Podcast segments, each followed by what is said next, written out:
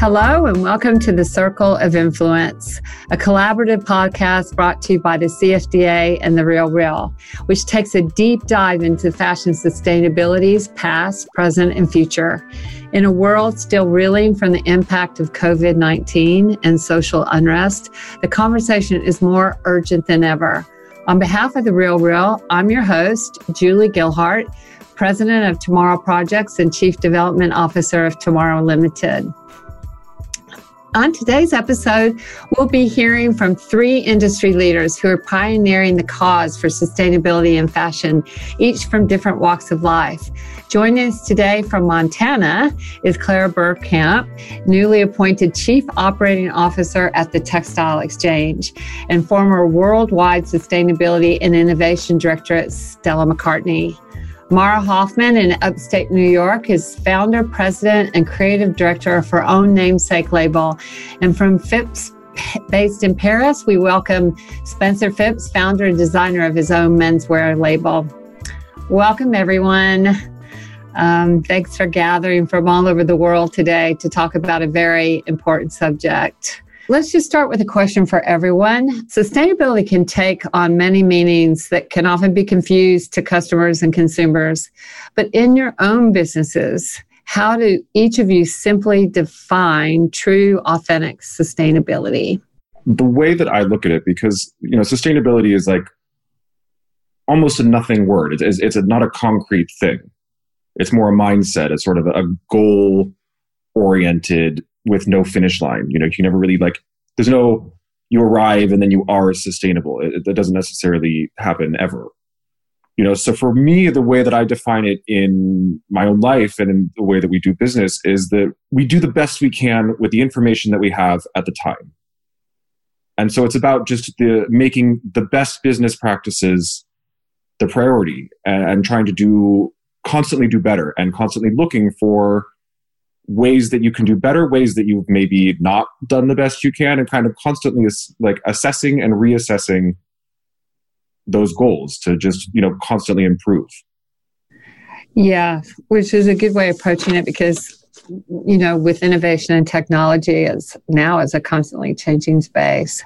That's a good answer. Um, Mara, following Spencer's demand, I also feel that it is a constant work that at least I can speak for myself and my brand that I it would be um, it wouldn't even be right to say we are a sustainable brand. We are in the work of it. We are in the pursuit of it at all costs. So I think for us it also is choosing each path with the least amount of harm and then going above that and not just sitting at that level but going at it from as much of a holistic approach from you know not stopping at the environmental side but the the humanistic aspect of this work and that it is um, an all encompassing journey to do this especially within the fashion industry. So it's trying to find something better and leaving something hopefully much better. Yeah, definitely. It's like I remember the first time I heard the word carbon positive, and I thought that was really cool. You know, not neutral, but positive. Um, on on on that note, Claire, what it, what what what's your take on it? Well, I mean, the textile exchange the organization i'm working with working for um, is really focused on materials. And i think that you know when we're talking about fashion we do start with materials no matter what we're making. Um, so uh, i think that that's the lens that i'm i'm thinking about this topic through. And i but i agree with what's been said in that it is a never ending journey. And it is about moving beyond uh, just maintaining this idea of we're going to stay at this level and looking at opportunities within materials for regeneration, for reforestation, for rewilding, for actually helping nature bounce back.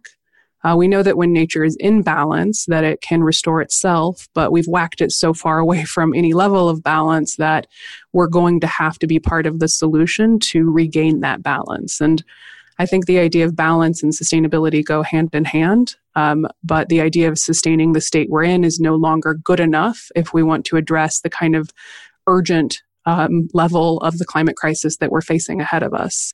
And I think that more concretely, you know, from a company point of view, it is about prioritizing. It's about finding where, you know, what are the materials you're using the most of or where are your biggest impacts and finding the radical interventions and solutions that you can make to shifting the way that you interact with sourcing and growing and recycling and all of it.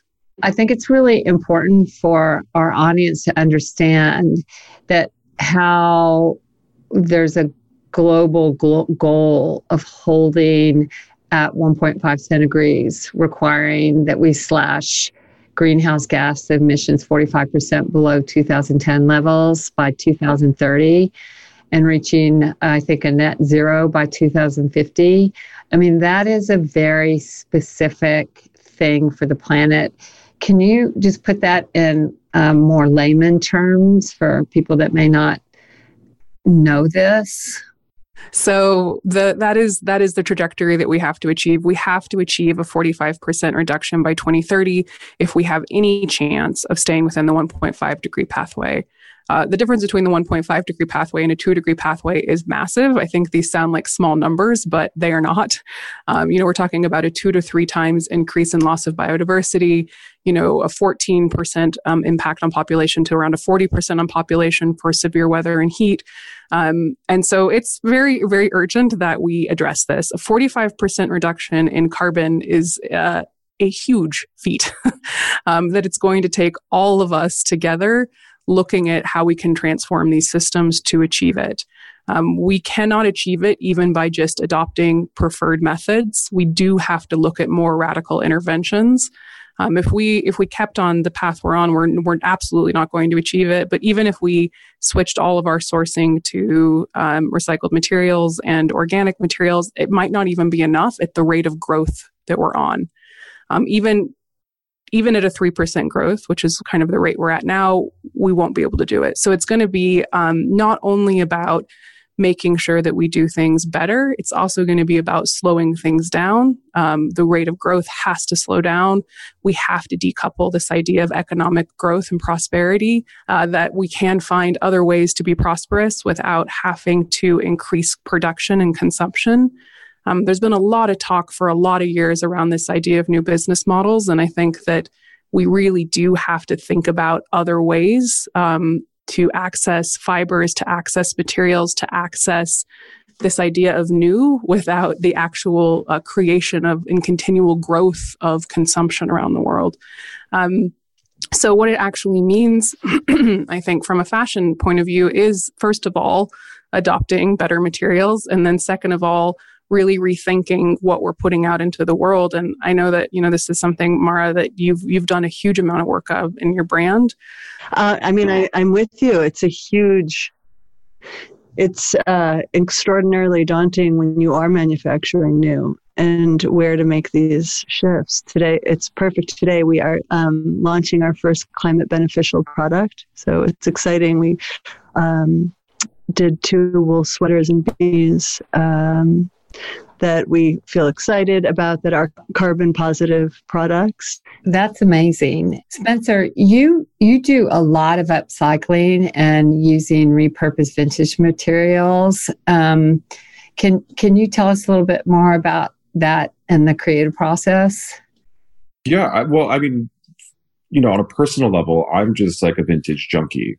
Um, you know, I've been buying trading, hunting vintage since I mean I since I had old enough to have money to shop, you know. Um, so it's really personal for me, but also you know there's that statistic I read somewhere that like you know everyone in the world could wear a different piece of clothing every day for the next year without ever buying something. You know, there's enough stuff in the world. There's a million pieces of clothes, you know, clothing, garments existing every minute that are new.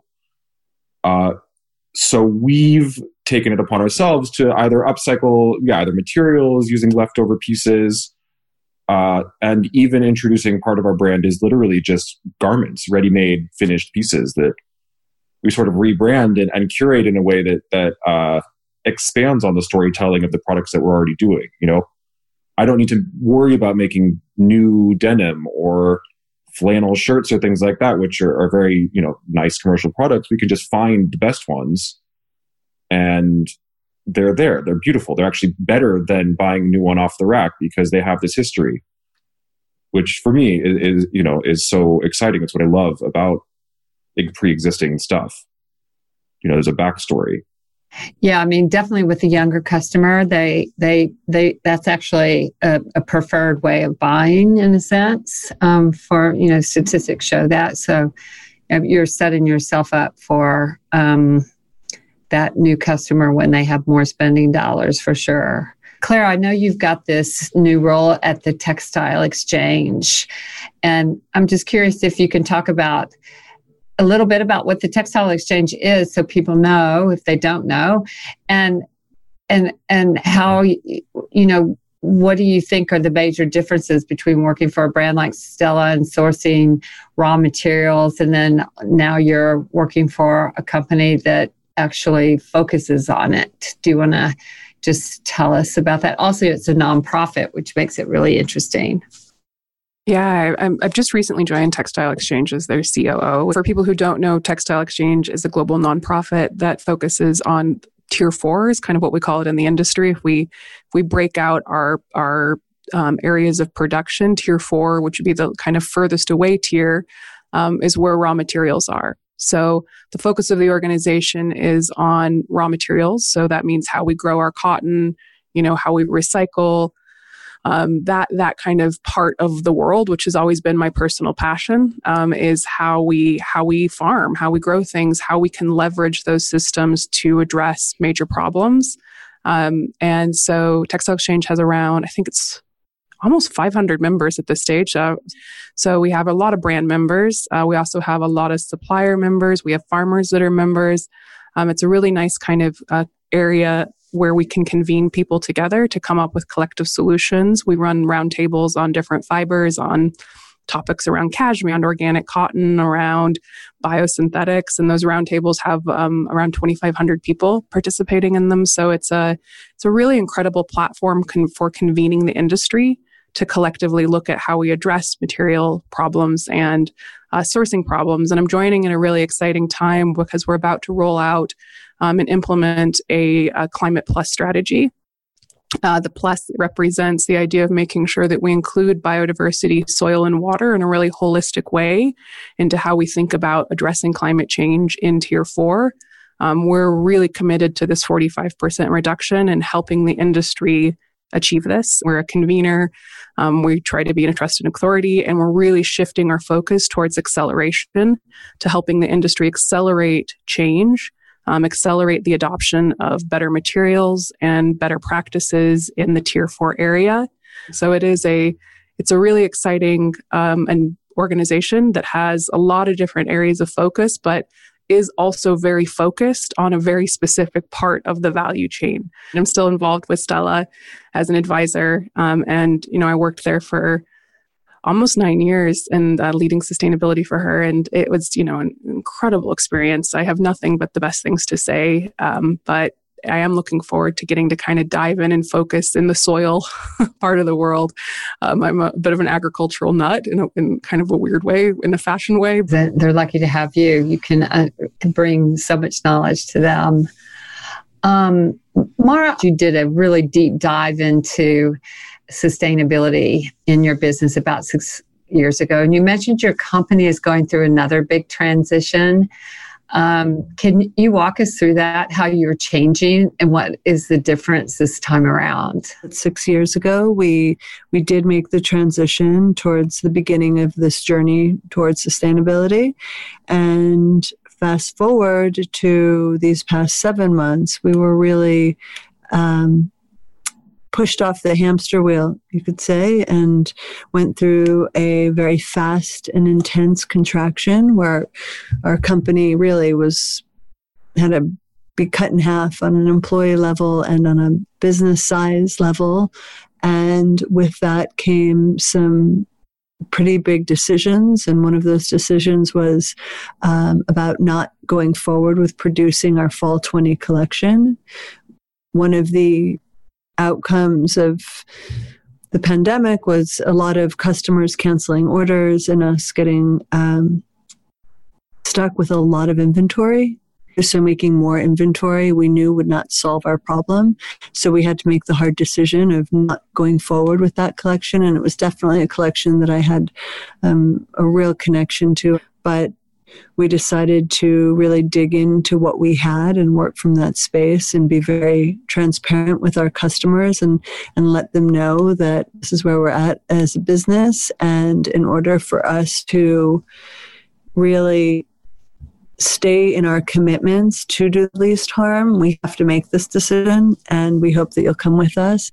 was about re-storytelling and reshooting the product that we had to give new life to it and and give it a seasonless kind of um, angle and approach that people could wear this any month. Another change that we made was around shifting our company towards a direct to consumer model and getting out of the majority of our wholesale relationships and editing down to about 10 solid accounts. But now understanding that if we are going to be able to slow down our own pace, shift our calendars, um, be able to sell you know, in season as opposed to putting things out way early and they end up on sale. We were going to have to own more of our business by going towards a direct to consumer model. And I think a lot of brands are feeling that and looking how to do that now if they hadn't already done that. And this was a big wake up call for so many people.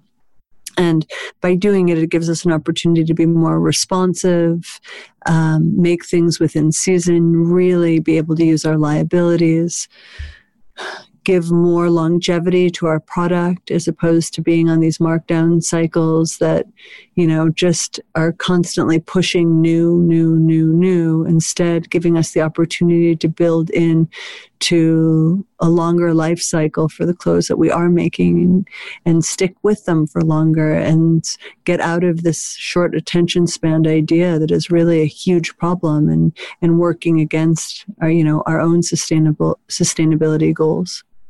I, I it's huge because after 20 years, it's really hard to change the way that you do things. You know, it, it, it's examples like you're setting that I think is is looking at what the situation is and just choosing to go through the pain of changing, which I was thinking, uh, Spencer, I was thinking about you because you know, um, like with Mara, her brand didn't, I mean, she's always been sustainably minded, but her brand itself started in a day when we really weren't thinking about sustainability. Um, so you've worked for Marc Jacob, you went to Parsons, you worked for Marc Jacobs, you've worked for Dries Van Noten. And yet when you went out to start your business, you started it in a very sustainable way with lots of good principles from the get go. Um, can you talk about that a little bit? You know, I think you you really hit the nail on the head when you said that you know Mara had started her business before that was a conversation that people had. It was like not a priority. Sustainability was not even a word that was like spoken in a design studio maybe until five years ago. Um, you know, it was something that I was interested in. I did my graduate thesis at Parsons that was all kind of sustainability focused and looking for textiles and this was 2008 i guess um, which again was like kind of before that conversation had happened in the industry and it was very very very different landscape of how to do that and then yeah finished school got a job at marc jacobs dream job whoa this is insane nobody cared you know it was just like not a thing uh, but the conversation caught up you're watching this conversation about global warming and you know just the crisis that we're all dealing with. And I started the business after this became a conversation. So I think it would be naive and old fashioned and a bit rude to the rest of the world to say that my young creative voice is more important than our future as a species. You know, I mean, it's the only way to do it. And I think, you know, establishing a business now, you need to think about these things. You sort of are required to. And I haven't, there's no board, there's no history, there's no way that, there's no one telling me that I can't do it this way, you know? So I get to say the rules. I can say, well, we're not going to make that product because I don't know how to do that in a good way. You know, we can take our time and really build the business the way that we want to and, and kind of just make our own rules. Well, in a way, the huge brands of today took a long time to grow. We accelerate ourselves so fast. So, you know, if you're in it for the long haul, um, you know, the way that you're doing it is is really is really I think right now the right way. We don't need to be going so fast. I think I, I think more and more people are realizing that, and you can sort of make it part of your storytelling too. And it gives you a lot of pleasure to buy things that are made well. Which, Claire, I wanted to ask you. You mentioned it earlier about raw materials. Um, many people you know the the relationship of the agriculture industry and fashion is known to people like yourself sort of insider baseball. But can you talk about the importance of understanding agriculture's role in fashion and how we all can understand how can be how we can be responsible stewards? Again it's a it's another one of those conversations people like agriculture but I think there's going to come a day when it's going to be very cool to know about these things. So we want to hear it from you first. well, I mean, the industry uses, you know, not that many materials. We kind of break it down. Polyester is the most used material in fashion. Um, we have to acknowledge that, which has nothing to do with agriculture and has only to do with oil. Um, but at, as second most used is cotton, and third most used is man-made cellulosics. And cotton is an agricultural product. Of course, we grow it. Um, agriculture and cotton are hand in hand. Cotton is often grown as a monoculture where it's just cotton, but a lot of times cotton plants are also mixed in with food. Um, so, in that way, there's a direct tie into how we think of agriculture in our food systems. Um, and we also use a lot of wool. You know, we use leather in the industry, and these are all also ties in directly into agricultural systems. Um, agriculture, when it comes to climate change, has a really big role to play in everything. So, how we grow our crops, how we let our animals graze, um, direct relates back to whether or not we're going to achieve this 45% reduction. Um, and it relates back really directly to soil, actually. So, even taking it kind of one step further away from growing or grazing to the very, very basic part of the planet. Uh, soil is literally the foundation of everything. It's the foundation of civilization, and it's also really what we need to maintain clean water supplies and to mitigate climate change. Um, we kind of don't always pay enough attention to soil as maybe we should, uh, but it is the largest terrestrial store of carbon on the planet. Um, only the ocean stores more carbon globally than soil. Soil is our sponge. You know, it's the thing that we need to keep healthy so we can draw carbon out of the atmosphere and lock it away. And to do that, we need healthy agricultural systems. So, you know, if we're talking about cotton more concretely and more specifically, and I think this is probably a little bit what Mara was talking about, but when you're talking kind of about these idea of climate positive, um, it is this. It's about transitioning a system that is, you know, maybe turning soil into something that is more reflective and less of a sponge back into that sponge. So, um, if we're thinking about organic cotton compared to conventional or building in these ideas of regenerative systems into our agriculture, it's about reversing negative patterns and turning them into positive patterns. Um, you know, so with cotton, you know, that's maybe about the type of compost you use, reducing the amount of tillage that happens so that you can draw down this carbon and lock it away into the soil. Um, if we're thinking about wool or alpaca or cashmere or really any animal that grazes, it's about thinking about those grazing patterns you know what what can we do to reduce some of the stress um, on the land? Um, you know so if it's mongolia for example which is where uh, cashmere comes from has had a bad history in the past of really overgrazing the grasslands there. So what happened is we turned really beautiful grasslands into Mo- Mongolia basically into a desert.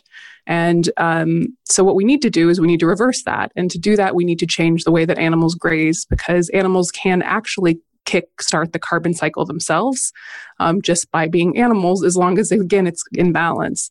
Um, and a lot of this, uh, this idea of regenerative, these ideas of changing grazing, we really do need to acknowledge that they're indigenous practices as well. I have to say, um, regenerative practices are indigenous practices, and it's really going back to the kind of more ancient ways of existing with the planet. Um, in the grazing in the grazing context, a lot of the time it's really about mimicking the na- native species that were there. So I'm in Montana, so we can use the example of bison. um, so traditionally, bison roamed the plains of Montana. Um, and so what we would be doing if we were looking at regenerative grazing in Montana is we'd be looking at how did the bison live here in harmony? And can we mimic that with our cows or our sheep or whatever we have here that we need as humans? And, you know, that's, that's the kind of agricultural tie. And it is, I know it's so far removed, you know, in probably the consumer's mind to a t-shirt, but that is the system that you know exists to bring you a t-shirt. Um, you know there's farmers and there's huge human rights parts of this that we need to look at which mara touched on. You know it's there's a lot of people involved and um, a very large system in place that actually gets us the fibers that we need to create the products that we love. We're so used to seeing the labels of organic t-shirt. Will we have a regenerative t-shirt? Is that kind of where we're headed I hope so. Um, I think that you know we need to be careful not to overclaim um, and we need to be careful to listen to science. I, I, I would like to hope that the pandemic has taught us to listen to science. I maybe that's an over overly ambitious wish, um, but you know we need to listen to climate science and we need to measure this stuff to make sure that we're doing it in a way where it is actually going to achieve what we want it to achieve. And with regenerative, it's a little tricky to claim it right now um, because we have to measure the soil, we have to measure the carbon. But I think that's the direction we're moving is how can we um, create systems or, you know, if you're a brand, how do you get to know your farmers so you can work with them on changing their mechanisms so you can have that story about, you know, this is the farming system that brought you this t-shirt and we worked with them to lock away soil carbon so it's a climate positive t-shirt. Yeah, that's very good. That's I mean that's the story right there. Uh, I mean, speaking of stories, Mara, your brand is also is not just you know working at sustainability, but also you've taken a politically active stand in the past several years. And I know, I mean, that's always a very personal subject to a designer, and there's always like this push and pull of whether or not you should bring it into your brand. Has your community of customers followed you um, on uh, this journey? Um, or is it something that you feel has caused uh, a controversy? There's never been a separation really between me and my brand. So the, you know, part of my life that is mother, um, wife, daughter, artist, sister, creator, all of those parts um, also exists within my business. So that there isn't um, a real divide. So for me, speaking to the injustices and what needs to happen politically to make for a more equitable and fair world and country country and world we need to be vocal about that and i also sit in a position of privilege and influence and to not use that position to help create some kind of change or get people inspired to take action and to become more um, politically active in their lives to see the changes that they want to happen, I would be misusing um, really the the bit of power that I do have. So from the human level to the environmental level, it is um, extraordinarily important to be a brand that communicates outwardly about what they believe in. And I think that more people are looking for brands to be vocal now, and that the days of just talk about, you know, just stay in the fashion lane are over. And people expect brands to actually speak to their values, speak to their beliefs, stand for something, take risks, put themselves out there. Um, and of course we have we have, lost customers to it but ultimately i feel we gain more um, whoever leaves a few more join. So it's okay and there's more respect for communicating than there is for not. The word privilege i think i think probably everyone on this call is in a very privileged position. And um, you know, I think sometimes that shopping um, sustainably, eating organic, and other actions of that mindset can be seen as just being part of a privileged class.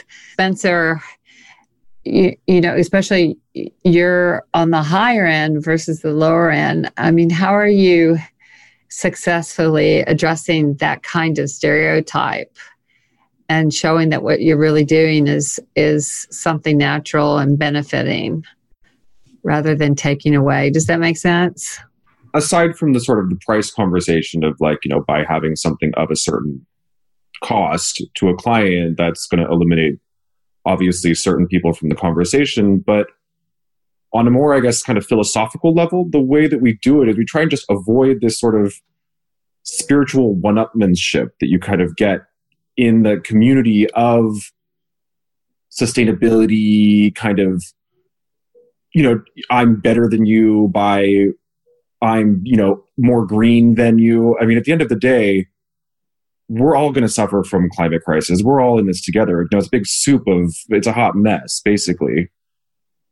And we try and make it fun for people to have this conversation. We try and, you know, lure them in with joy and, and help, I don't know, just make this like not such punishment and, and sort of, yeah, you can only drink wheatgrass shots and wear vintage jeans and we all have to suffer together. You know, it's, it's sort of, that's not the solution. You know, I mean, the way we dress is an emotional thing. The way you express yourself in the world is, you know, we are human. This is what we do. We make art, we sing, we dance, we, you know, make jokes.